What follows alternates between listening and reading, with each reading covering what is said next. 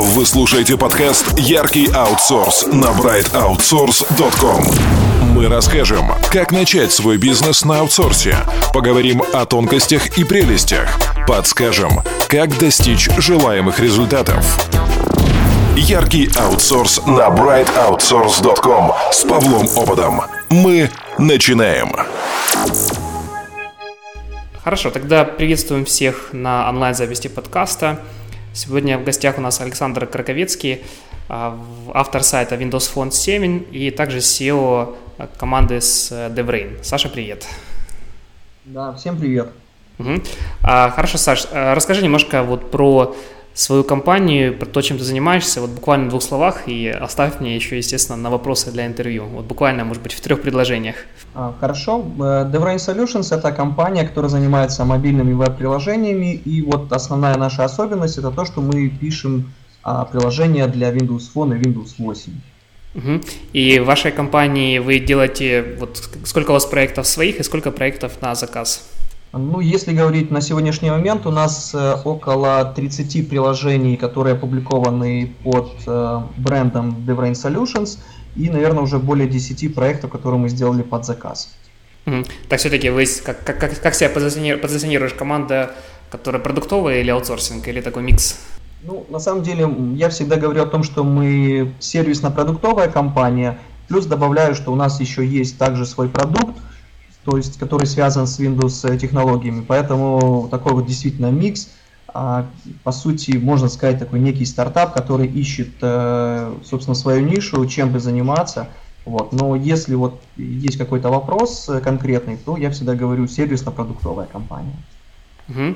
Хорошо, Саш. А сколько человек в компании и как давно вообще на рынке? С чего начинали тоже? У нас работает 5 человек, 3 разработчика, один тестер и один дизайнер – начинали с того, что, что у нас появился проект, который вообще не был, не был связан с мобильными технологиями, он был связан с э, веб-проектом. Вот э, это было около полу, полу где-то полтора года назад, где-то так. А, в общем, и вот тогда у нас сформировался вот костяк команды, и мы решили, что больше не хотим а, там, работать в больших компаниях, и решили сделать что-то свое. Вот, с тех пор у нас появилось там дополнительно там два человека, вот, и вот уже полтора года мы вот в этой небольшой компании командой э, делаем различные проекты. Угу. А, хорошо, скажи, вот те, те приложения, которые вы, у вас выставлены в, ну, в магазинах и, так, а, скажем так, бесплатные, платные, вообще они как-то окупают команду или нет?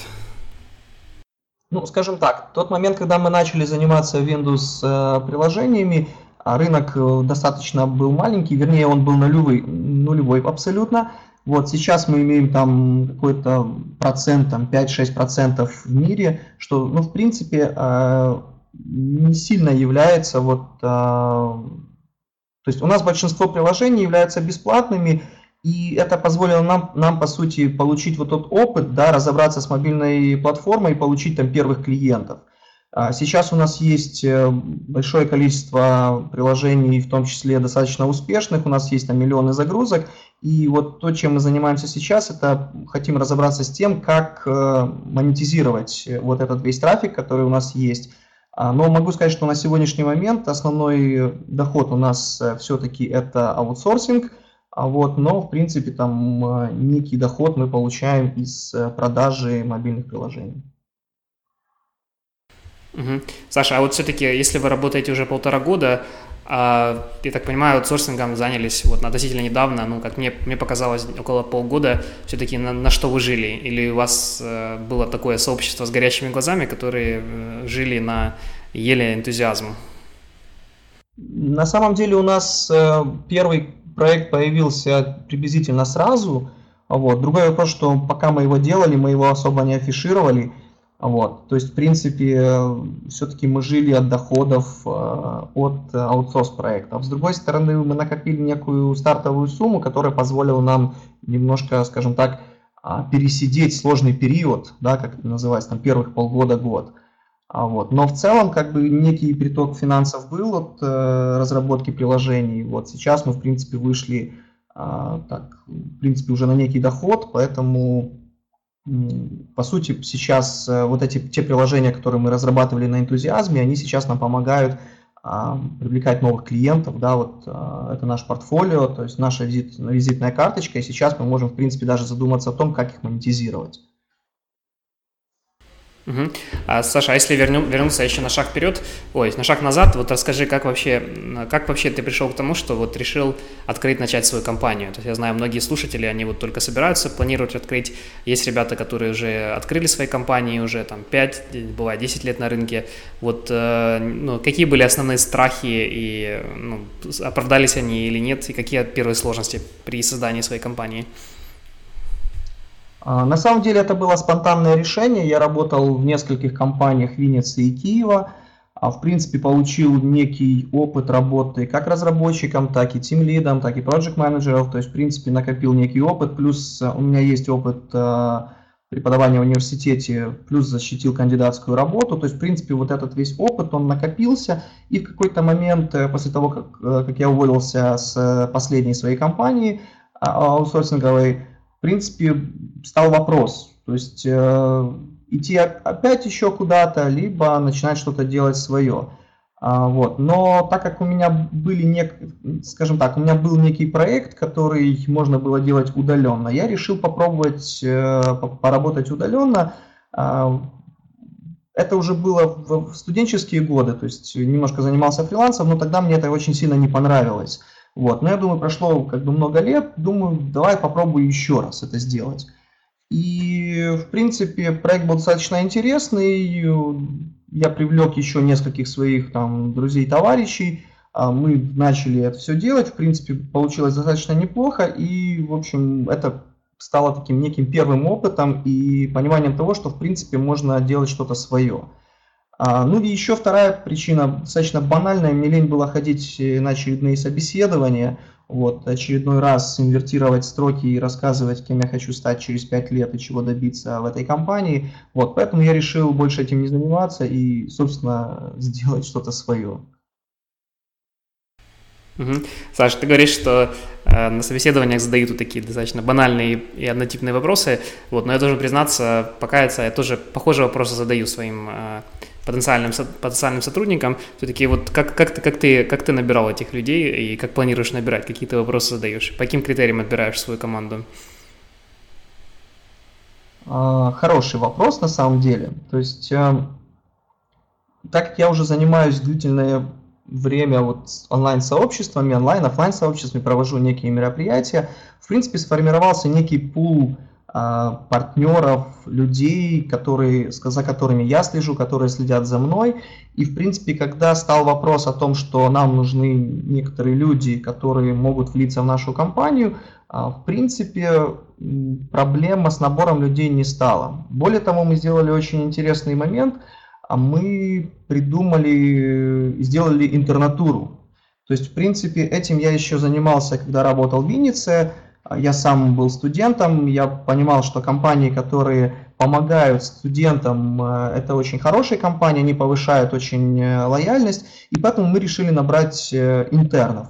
Вот. А в принципе, разместив всего-навсего один обзор на VP7 Rocks, я получил более 10 заявок, и из этих 10 заявок мы сделали, мы отобрали там полдесятка интернов и, в принципе, год с ними занимались. Сейчас э, один из них является частью нашей команды, а, а с, несколько, с несколькими людьми мы до сих пор поддерживаем э, партнерство, различные отношения вот в разных плоскостях. А вот. Э, если, ну, если говорить о том, как искать нужно людей, то нужно искать их более умным способом, не так, как это делают рекрутеры. Для меня важным является потенциал человека. У нас э, вот это свойство, оно очень атрофировано. У нас смотрят на текущие достижения, либо на ту зарплату, которую хочет человек, либо а, смотрят, допустим, ищут сиюминутную выгоду. Да, вот нам нужно закрыть какие-то горячие вакансии, поэтому, ну окей, человек не просит много денег, либо наоборот просит, но мы заработаем еще больше, поэтому давайте его брать. У нас же все-таки больше такое стратегическое планирование, то есть мы ищем людей, которые, возможно, сейчас не являются а, звездами, там, понимании, там, а, мидлами, сеньорами, да, то есть мы ищем людей, которым интересно а, тема, которым интересно заниматься тем, чем занимаемся мы, тем более, что мы занимаемся совершенно новой технологией, да, которой там очень мало разработчиков. И когда объясняю людям, почему они должны к нам идти работать, возможно, не за, рынковую, не за рыночную зарплату, то я говорю это тем, что через э, несколько лет вы будете иметь а, совершенно уникальный опыт, когда а, там тот же Windows Phone станет а, массовым продуктом и будет большой спрос на этих специалистов. То есть, по сути, ну и плюс мы работаем с интернами, мы помогаем им учиться, даем доступ к всевозможным новейшему программному обеспечению, так как у нас есть подписки Microsoft, э, MSDN, там есть, мы владеем несколькими титулами, и за счет этого различные компании по всему миру открыты сотрудничеству. И мы имеем возможность использовать новейшее программное обеспечение и давать возможность его использовать нашим э, интернам и нашим сотрудникам. Ну и, собственно, а, так как также мы участвуем во многих конференциях, многих а, комьюнити, делаем свои ивенты, то есть мы стараемся каким-то образом учить людей. И за счет этого, за счет того, что о нас знают, люди к нам приходят и хотят получить вот эту информацию, да, вот эти знания.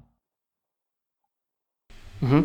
Саш, ну я тут на, нахожу некие аналогии тоже с, с разви, развитием своей компании, своей, то есть у меня тоже есть технология Ruby, она по сравнению там с PHP, .NET тоже такая, в свое время была очень узконишевая, и до сих пор, э, там, я знаю, по Харькову, там, дотнетчиков, PHP-шников, там, в сотни раз больше, чем рубистов, и тоже мы начинали с такой с ниши, и, в принципе, то есть на те, те же заказов не так много, но все они были наши, потому что не так много компаний на Ruby и до сих пор разрабатывают.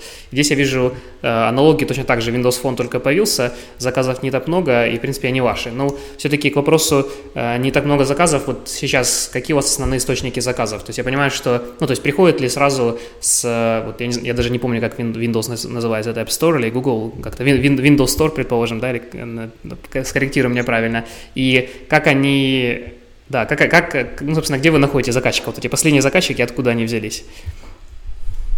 Ну, скажем так, первый заказчик у нас был получен по рекомендации, то есть нас рекомендовали а, как хороших разработчиков под новую технологию. А, несколько проектов мы получили, э, познакомившись с заказчиками на неких конференциях. А вот сейчас мы наблюдаем ситуацию, что в принципе ищут уже нас. Да, то есть э, это и через сайт, и через наши группы в Фейсбуке. А, и в принципе есть некоторые заказчики, откуда они нас узнали, я, честно говоря, без понятия. То есть просто идет звонок, да, там или email, говорят, вот мы о вас там слышали где-то, или нам вас посоветовали, вот мы хотим, чтобы вы нам сделали проект. Как это, откуда они узнавали, но на самом деле мы не настолько заморачиваемся и отслеживаем эти э, источники, ну, по крайней мере, на данном этапе. Угу. А, хорошо, Саш. Тогда смотри, переходим вот тоже к одному важному вопросу. А, тоже опять-таки провожу некие аналоги с собой. Вот у меня есть э, проект э, Слобода студия, который занимает больше всего времени, ну и, пожалуй, дает, э, естественно, основные доходы. Есть проект Яркий аутсорс, в рамках которого я там выступаю на других конференциях, тоже веду блог, а, веду подкасты, вебинары, и я хочу сказать, что да, конечно, у меня оно руку-руку моет, и заказчиков я нахожу, и какие-то новые интересные возможности, идеи, но в целом это тоже очень серьезная ну, я вижу, это серьезная такая кусок времени. И вот я когда готовился к, тоже к этому подкасту, я искал там, гуглил тебя, естественно, и смотрел. То есть я смотрю, у тебя очень, ну, там, активности, наверное, раз пять больше, чем у меня. То есть и э, сайт, который ты ведешь, и постоянно кружки, блоги. И вот самое, самое неожиданное, это там где-то месяц назад ты был в Хабре в топ-10, топ сейчас ты там топ-13. А, собственно, вопрос сразу несколько. Где ты находишь на это время? А, действительно ли окупается это время, которое ты сейчас складываешь? Ну и в-третьих, э, ну вот что это дает, ну кроме того, что окупается, что это конкретно вот тебе дало, кроме вот ты рассказал, что ты уже сотрудников так нашел и, ну, наверное, клиентов. Ну окей, начинаю по порядку. В первую очередь мне это нравится. Мне, нужно, мне нравится выступать, мне нравится делиться какими-то знаниями, мне нравится общаться с людьми совершенно разными. И а вот когда у тебя есть своя компания, у тебя есть какое-то там время, а, на решение не совсем рутинных задач, да, ты начинаешь видеть немножко по-другому. Ты начинаешь встречаться с различными людьми, ты начинаешь видеть, а, что вот мир состоит не из черного и белого, а очень много там есть полутонов, да, то есть люди занимаются, грубо говоря, не только там iPhone, iOS, а есть люди, которые занимаются Windows Phone, Windows 8, пишут не только на PHP и ASP.NET, но пишут и на Ruby. Да, есть люди, которые до сих пор сидят на Delphi и пишут программы в MATLAB. Вот. На самом деле это очень сильно расширяет кругозор, и это позволяет, скажем так, держаться на плаву, да, держаться в тренде, понимать, э, что что-то как бы вот э, происходит. По поводу Хабра, тут очень интересно получилось. В свое время, там несколько лет назад, как любой айтишник Советского Союза бывшего, я хотел попасть на этот сайт. А в какой-то момент мне это удалось. И, в общем, так получилось, что на достаточно, опять-таки, редкой теме я поднял себе рейтинг. Это был data mining, эм, тема, с которой связана моя кандидатская работа. И, в принципе, с тех пор рейтинг э, как бы держался на какой-то отметке, там топ-100, топ-150. Вот. Э, ну и плюс э, Хабр дает возможность реализовать не только программистские какие-то желания, но вот желание там написания статей. Да? То есть мне это всегда нравилось там еще в школе, в университете занимался различными там, написанием литературных произведений и прочей билетристики. И, в принципе, а, всегда хотелось там написать какую-то книгу, да, там издать.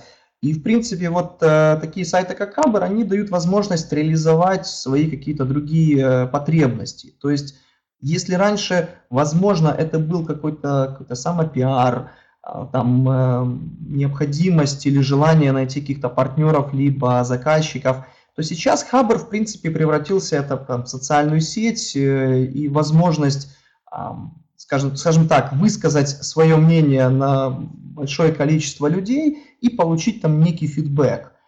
И, в принципе, за несколько лет, вот, как мне показалось, удалось написать несколько очень интересных и статей, которые там достаточно долго обсуждали. Вот это приносит вот чисто моральное удовлетворение. Сейчас, в принципе, чтобы держаться на плаву там в топ-10, топ-20, нужно написать одну статью в месяц, и, в принципе, этого достаточно. Более, позитивный, как, более позитивная ситуация то, что многие компании, многие сайты уже обращаются с просьбой написать статью там, для них. Вот. И очень часто даже там предлагают какие-то деньги за это. Вот, то есть, в принципе, это радует, потому что ты востребован не только как, допустим, разработчик, да, но и как, допустим, там, технический писатель, либо IT-журналист. И это очень нравится. Хотя ни тем, ни другим я себя не считаю. А по поводу того, как находить на это время, ну, здесь очень, очень сложно. Я не пользуюсь э, всевозможными там таск-менеджерами, то есть, есть, ну, в принципе, пользуюсь, но достаточно в ограниченном э, количестве, и они достаточно простые а у меня нет каких-то GTD приложений, которые я записываю, там цели и прочее, прочее. То есть у меня есть какая-то глобальная цель, и я стараюсь к ней идти. А вот, э, вот, вот эти все моменты, вот эти все активности, они являются небольшими подцелями. На самом деле, если правильно спланировать свое время и четко понимать, а, что необходимо сделать, и четко выставить приоритеты задач, да, то можно находить на все время. Вот один такой лайфхак, да, то есть если у вас есть много, а, много, скажем так, неудобных задач, тех задач, которые вы не хотите делать, и у вас есть несколько приятных задач, то первое правило это вначале решить все неприятные задачи.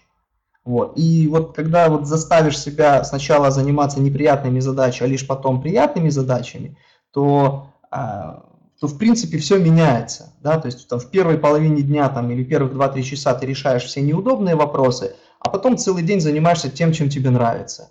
Вот, многие люди делают наоборот, они оттягивают плохие задачи там, под конец дня, либо под конца недели, а потом всю неделю страдают, потому что понимают, что им нужно эти задачи сделать.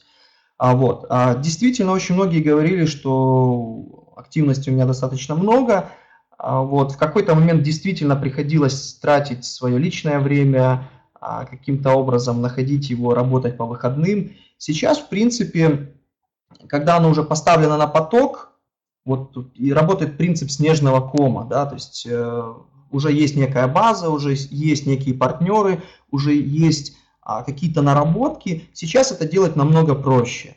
Вот. Конечно, когда я этим начинал заниматься, там, в 2008 году, там, первая юзер-групп, которую я сделал, это было действительно очень, очень сложно, потому что тебе никто не знает, а, у тебя нет ничего, у тебя нет понимания, как это вообще делать и куда бежать. Вот, но, а, скажем так, упорный труд, а, он а, творит чудеса. И через несколько лет ты понимаешь, что ты, ты вроде делаешь и много, но это у тебя не занимает много времени. Угу. А, скажи, а все-таки пропорционально а, возьмем там 40-часовую рабочую неделю, или вот, кстати, сколько у тебя часов в неделю получается, и сколько из них пропорционально ты тратишь на DevRain, а сколько на вот а другие активности, связанные с сообществами, статьями и так далее? Ну, скажем так, мне очень сложно посчитать процент, потому что оно, по сути, является как частью там, рабочего процесса. Да, то есть я могу там сидеть, э, делать проект, мне нужно отвлечься, поменять обстановку, я трачу полчаса, пишу какую-то статью. Потом я знаю, что через месяц мне нужно сделать там некое мероприятие, в общем, я выделяю там два часа сегодня и там, рабочего времени занимаюсь там написанием пресс-релиза, либо не знаю, какими-то другими вещами. То есть, э, ну, по моим ощущениям, процентов 20 ну, в принципе, принцип Парета, да, то есть приблизительно процентов 20 тратится на а, вот э, социальную составляющую работы и сообщества, а, вот, ну, где-то 80% тратится на работу. С другой стороны, в последнее время очень много выступаю, езжу по всяким, э, по Украине, по России. Вот, мне сложно сказать, э, куда это время можно отнести. То есть вроде бы это и работа, но с другой стороны это и, и социальная какая-то составляющая. Вот, поэтому, ну, как один мой друг сказал, что Саша сделал, решил, решил сделать свою компанию, потому что у него не было времени ездить на конференции. Сейчас ему не нужно работать на дядю, поэтому он имеет возможность ездить на конференции. Вот, в принципе, где- где-то так.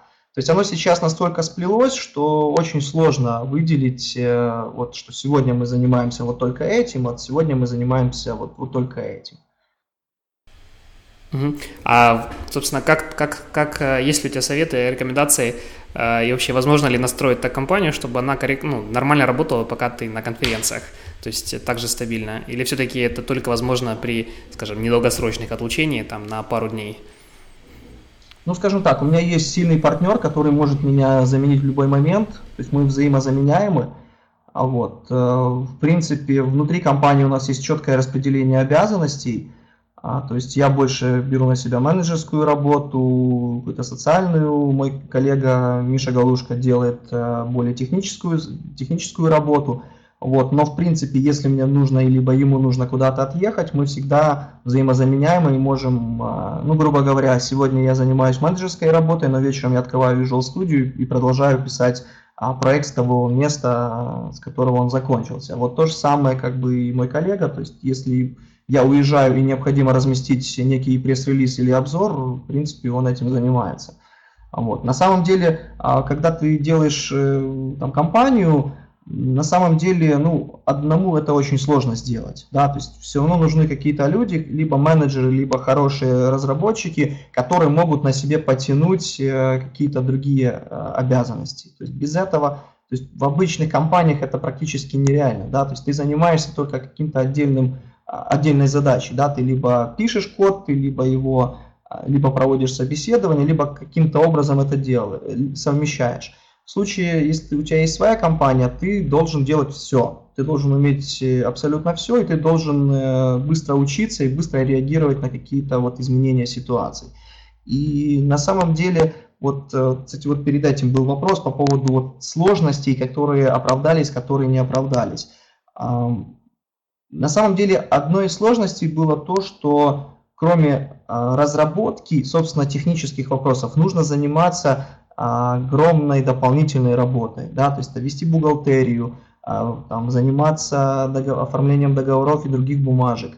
Необходимо привлекать клиентов, необходимо а, ну, как бы выстраивать всю вот эту менеджерскую цепочку а, взаимодействия кастомер-исполнитель. Вот, то есть, в принципе, делать там огромное количество работы, которые для обычного разработчика она не видна, когда ты сидишь на, на какой-то, в какой-то компании. Вот, в принципе, к этому я был готов. А, другой вопрос, что я не понимал масштабы трагедии. Вот, сейчас уже там по истечению полтора года я уже это понимаю лучше, и это позволяет лучше планировать какие-то активности, более точно делать estimation ы проектов. А, ну и, собственно, понимать, э, там, за сколько мы можем вырасти там, до определенного уровня, есть ли смысл брать такой тип проектов или нет смысла. Ну и плюс, э, все-таки, так как я говорил, мы сервисно-продуктовая компания, все-таки какое-то свободное время мы тратим на развитие и разработку собственных продуктов, и как бы в будущем стремимся к тому, чтобы, чтобы стать более продуктовой, чем, чем сервисной компанией. Саша, к теме тогда продуктовой сервисной компании, вот на твой взгляд, все-таки в чем э, преимущество быть продуктовой компанией перед сервисной? То есть э, ну, один из факторов это говорят, вот это больше свободы, больше возможности заработать и так далее. Вот если у тебя что-то к этому добавить, это раз. Во-вторых, э, все-таки на твой взгляд, э, что нужно и вообще возможно ли совмещать, э, ну, у тебя получается вроде, да, продуктив, продуктовая сервисная компания, но реально ли вот сидеть на этих двух стульях и получать, ну, то есть как, как бы ты посоветовал другой компании или все-таки стараться выбрать какую-то одну грань?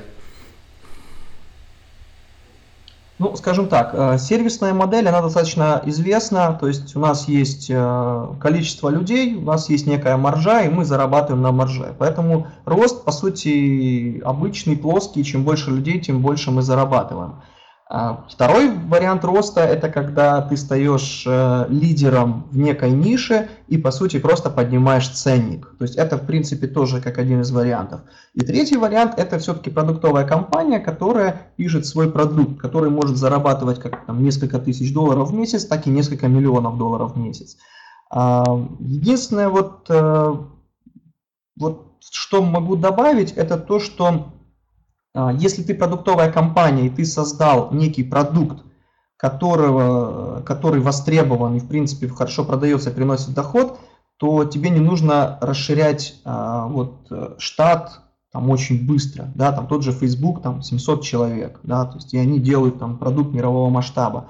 А в случае с аутсорсингом, да, необходимо а, брать как можно больше людей. А ситуация в Украине сейчас такая, что хороших специалистов очень мало, а нехороших, а, скажем так, а недостаточно квалифицированных людей достаточно много, а они хотят очень много денег.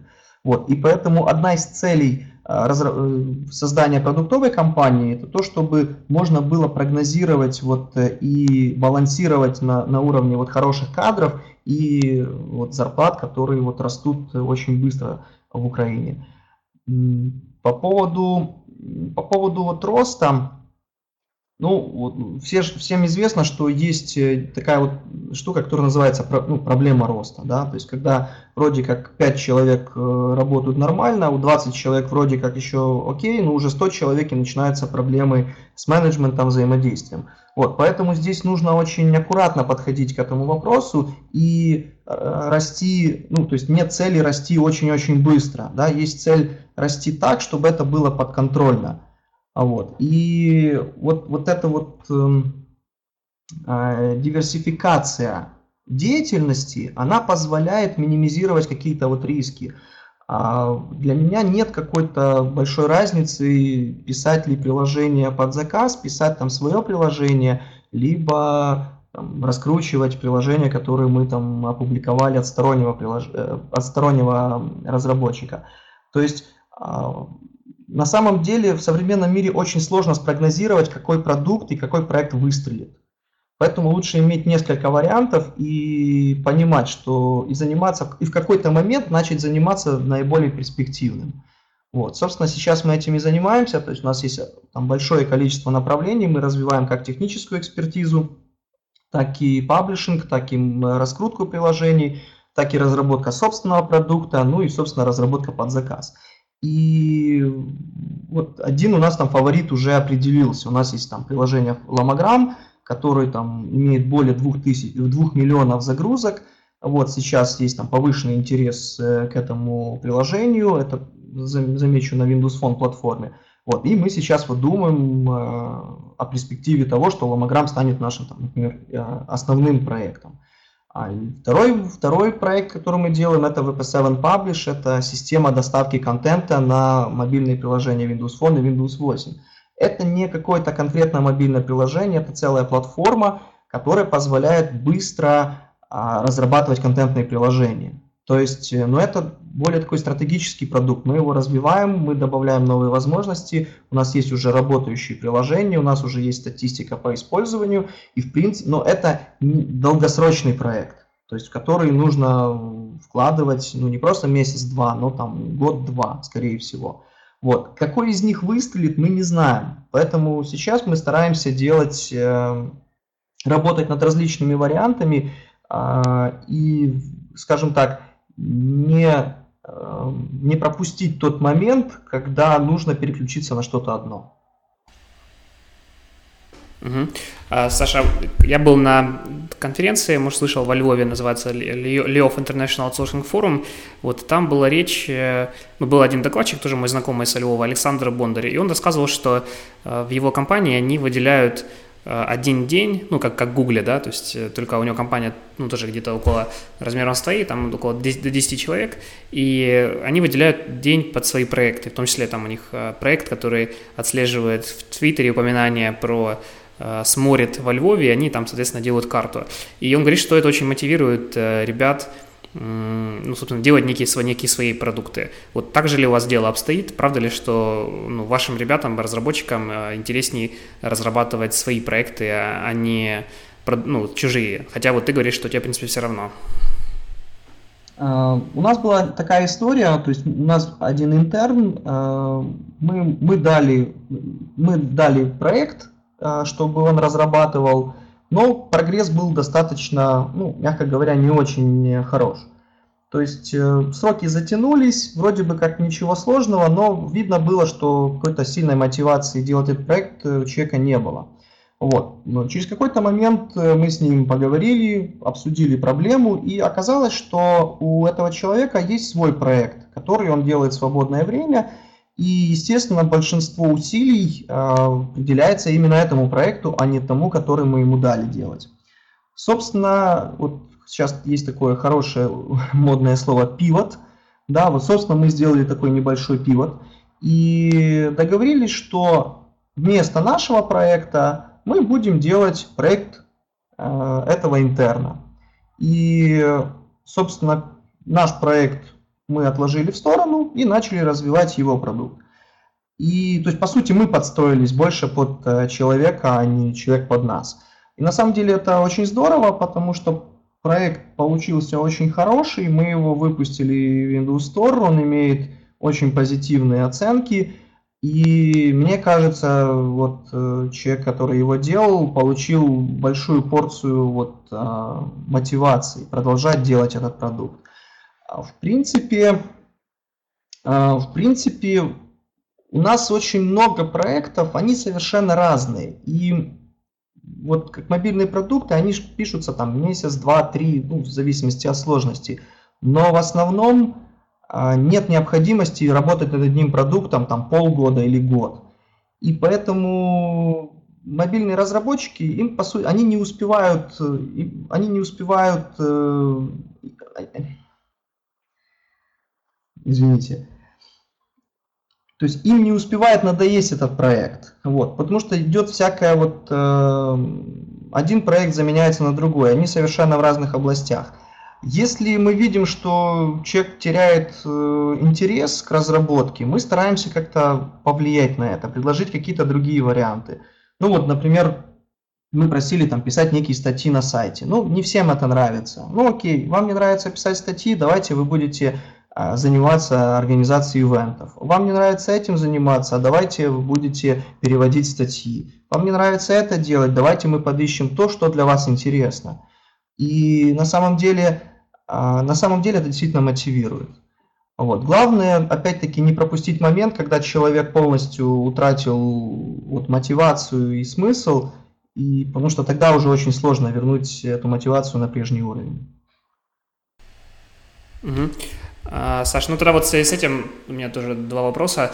Первый вопрос а, касательно мобильной разработки. Я вообще ее у себя там ну, не свернул, но, да, немножко даже обрезал э, стажеров, которые у меня были, оставил только вот буквально 5 Android-разработчиков и еще там два iOS-разработчика, которые там работают, ну, удаленно.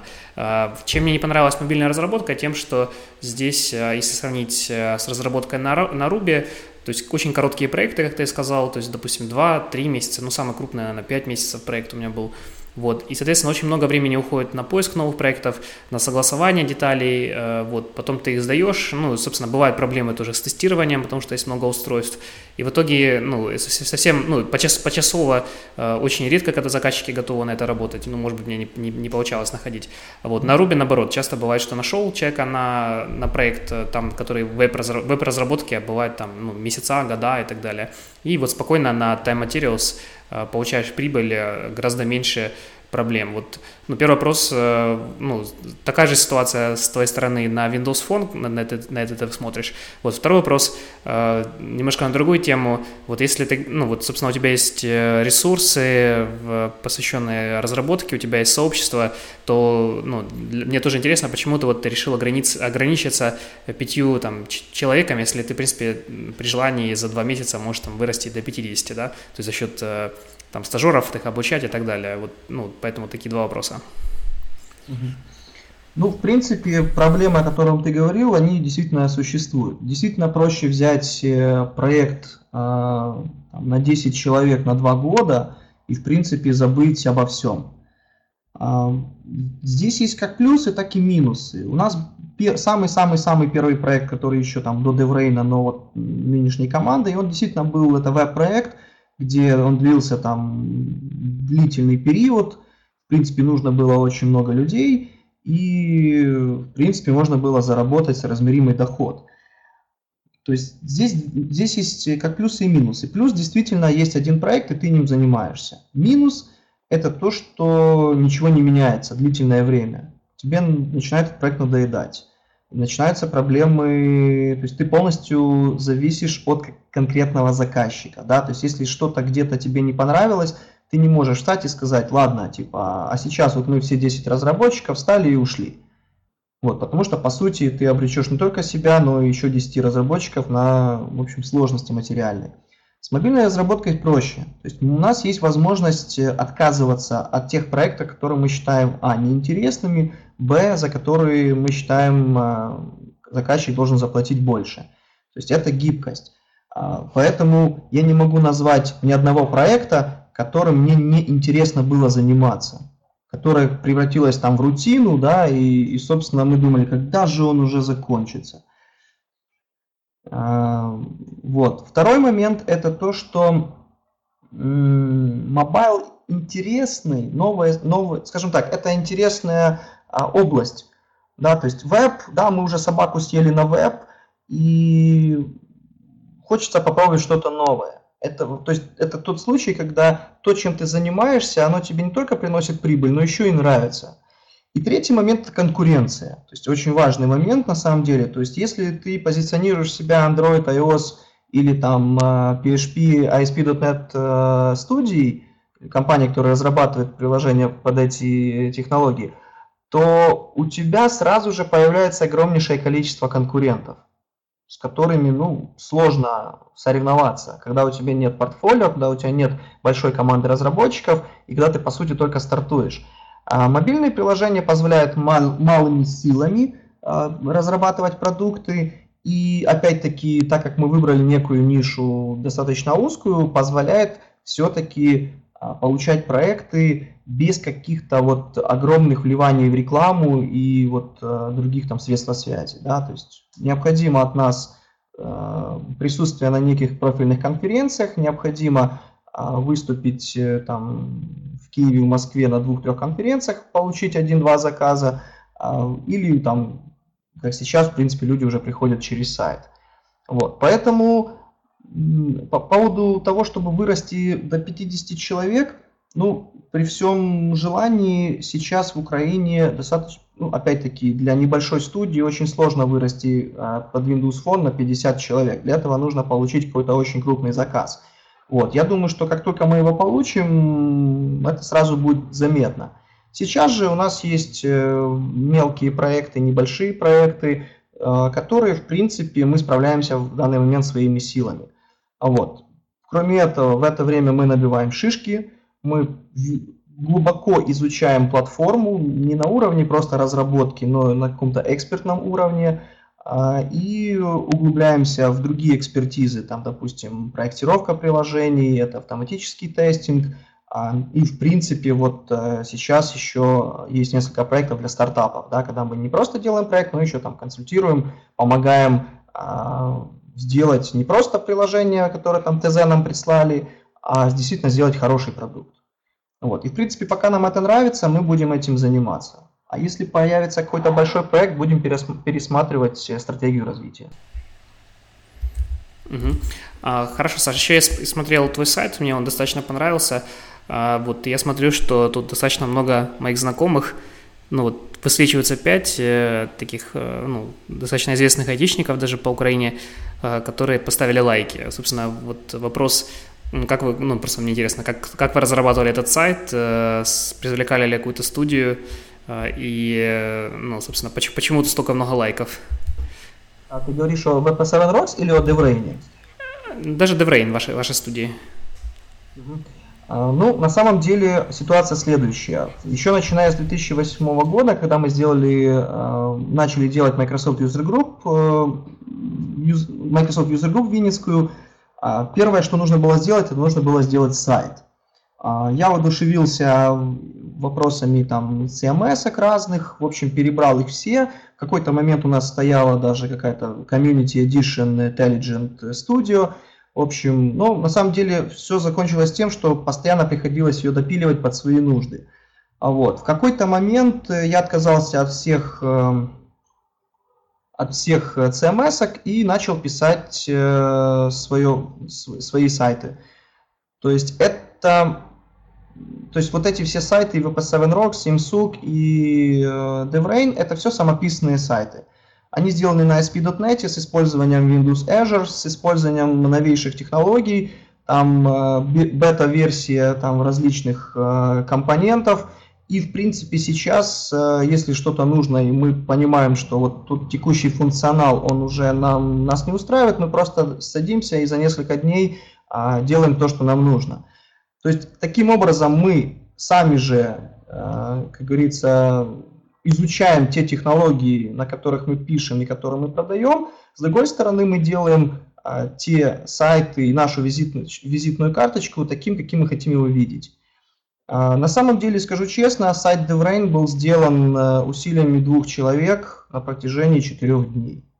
Вот то, что, то, что вы можете сейчас видеть. А, конечно, он допиливался, он э, там какие-то правки вносились, но в принципе там можно сказать, что за неделю мы его сделали. Сейчас готовится а, новая версия сайта, которая там будет доступна очень скоро. А, она делалась, ну может быть, две недели, вот, но она, на мой взгляд, еще лучше той, которая есть на сегодняшний момент. Вот, ну, в принципе, многим нравится. Мы взяли мы взяли за основу вот этот минимализм, да, то есть мы прониклись идеей метра, так как мы пишем для Windows Phone, мы прониклись идеей минимализма, и, в принципе, еще там несколько лет назад начали делать сайты именно в таком стиле, и очень многим это понравилось, а, вот, ну и за счет того, что я писал большое количество статей, то есть э, в какой-то момент я занимался и раскруткой э, Microsoft User Group Community, вот, таким вот образом э, люди приходили на сайт, ставили лайки, потому что им были интересны какие-то статьи, а, та, та информация, и к моему, ну, вот, моей гор... ну, я горжусь этим, да, что многие до сих пор вспоминают, что вот сайты были там, примером для подражания других э, комьюнити и других людей. Вот, наверное, вот, наверное, люди ставят не больше лайк самому сайту, а больше вот тому энтузиазму и вот вот тем вот, э, скажем так, и тем эмоциям, с которыми мы стараемся подходить к нашим вопросам, к решению наших задач.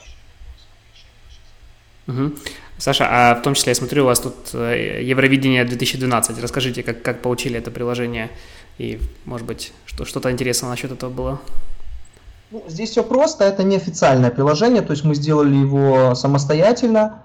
А вот э, мы тестировали как э, мы, мы тестировали э, аудиторию, то есть это э, Евровидение это сугубо такой европейский э, ивент, да, и мы смотрели, прав, правильно ли то, что в Европе люди используют Windows Phone более чаще, чем в других частях света, плюс смотрели, как реагирует пользователь на такое вот таргетированное приложение.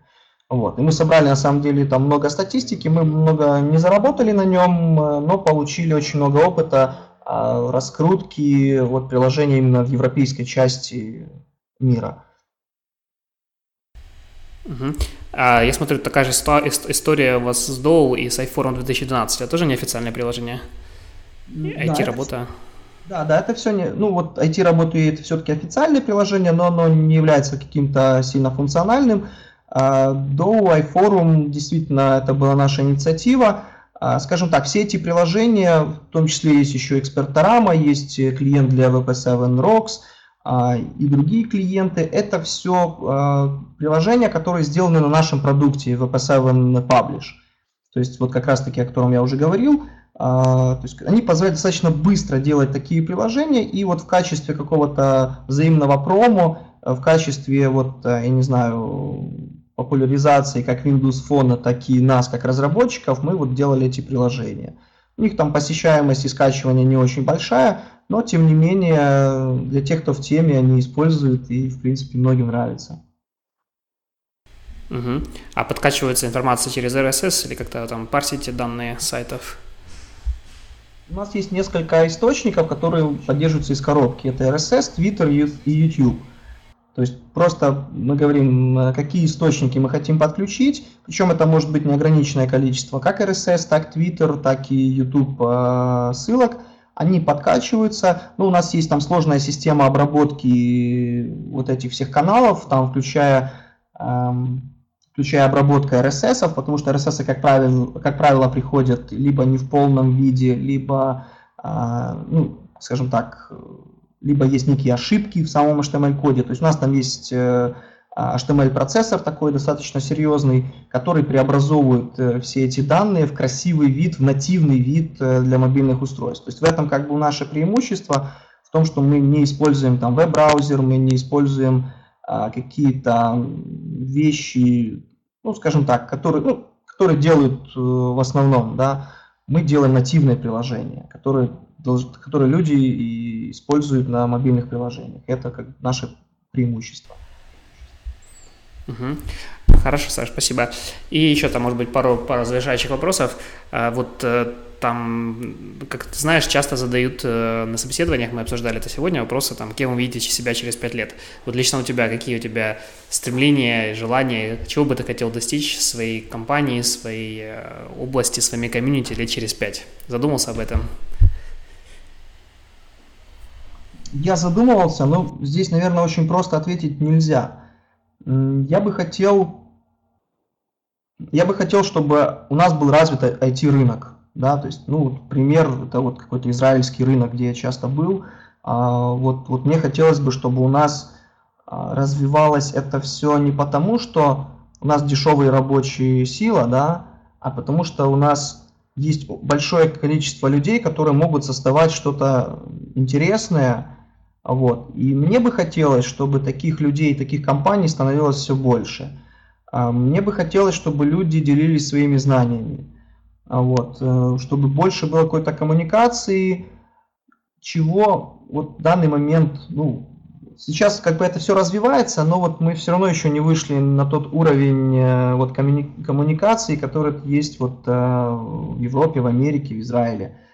А вот. Говорить о каких-то глобальных целях, ну, я не буду, наверное, это делать, потому что ну, всегда можно сказать, мы хотим там изменить мир, мы хотим, э, чтобы не вырубались деревья, да, там, мы хотим завоевать мир, стать новым Фейсбуком. Я этого делать э, не буду, потому что это, как правило, популизм. Мы хотим делать свою работу и, и, и чтобы наша работа как-то меняла мир к лучшему. А насколько это уже получится, это уже другой вопрос.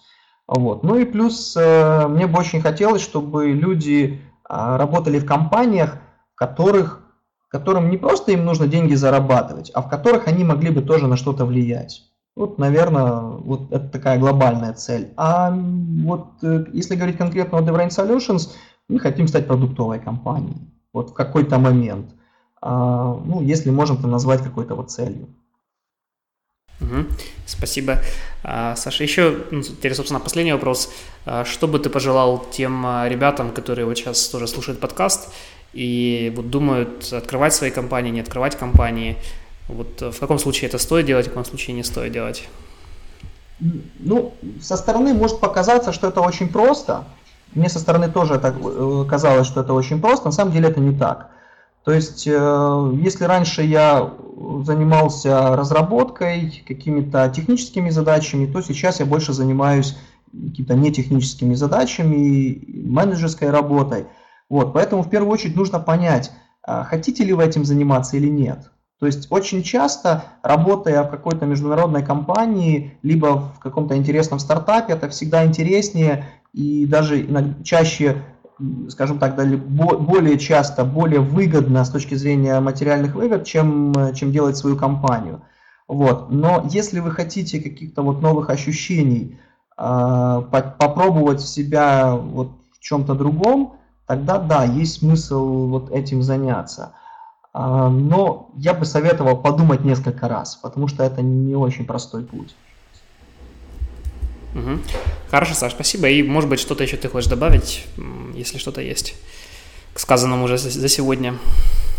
Да, я хочу добавить, ну, э, так как мы занимаемся комьюнити, делаем некоторые активности, в частности, вот полгода назад мы сделали э, App Club, это клуб мобильных разработчиков и стартаперов.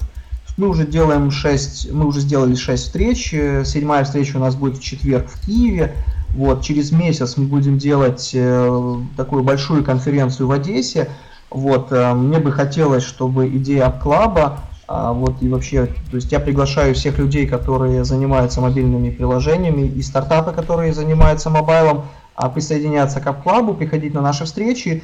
А, вот, в принципе, так как э, делиться своими впечатлениями, рассказывать о своих проектах, ну и в принципе э, мне бы очень хотелось, чтобы больше людей участвовало в жизни комьюнити, создавались новые комьюнити, а, и чтобы люди больше выступали на конференциях, знакомились, ну и, собственно, меняли этот мир к лучшему. Хорошо, Саша, спасибо тебе. Хорошего дня. Этот и другие эпизоды подкаста «Яркий аутсорс» вы всегда можете послушать на brightoutsource.com podcast. Хотите вывести свой бизнес на максимальные показатели уже сегодня? Скачайте бесплатные книги и аудиокурсы на сайте brightoutsource.com free прямо сейчас.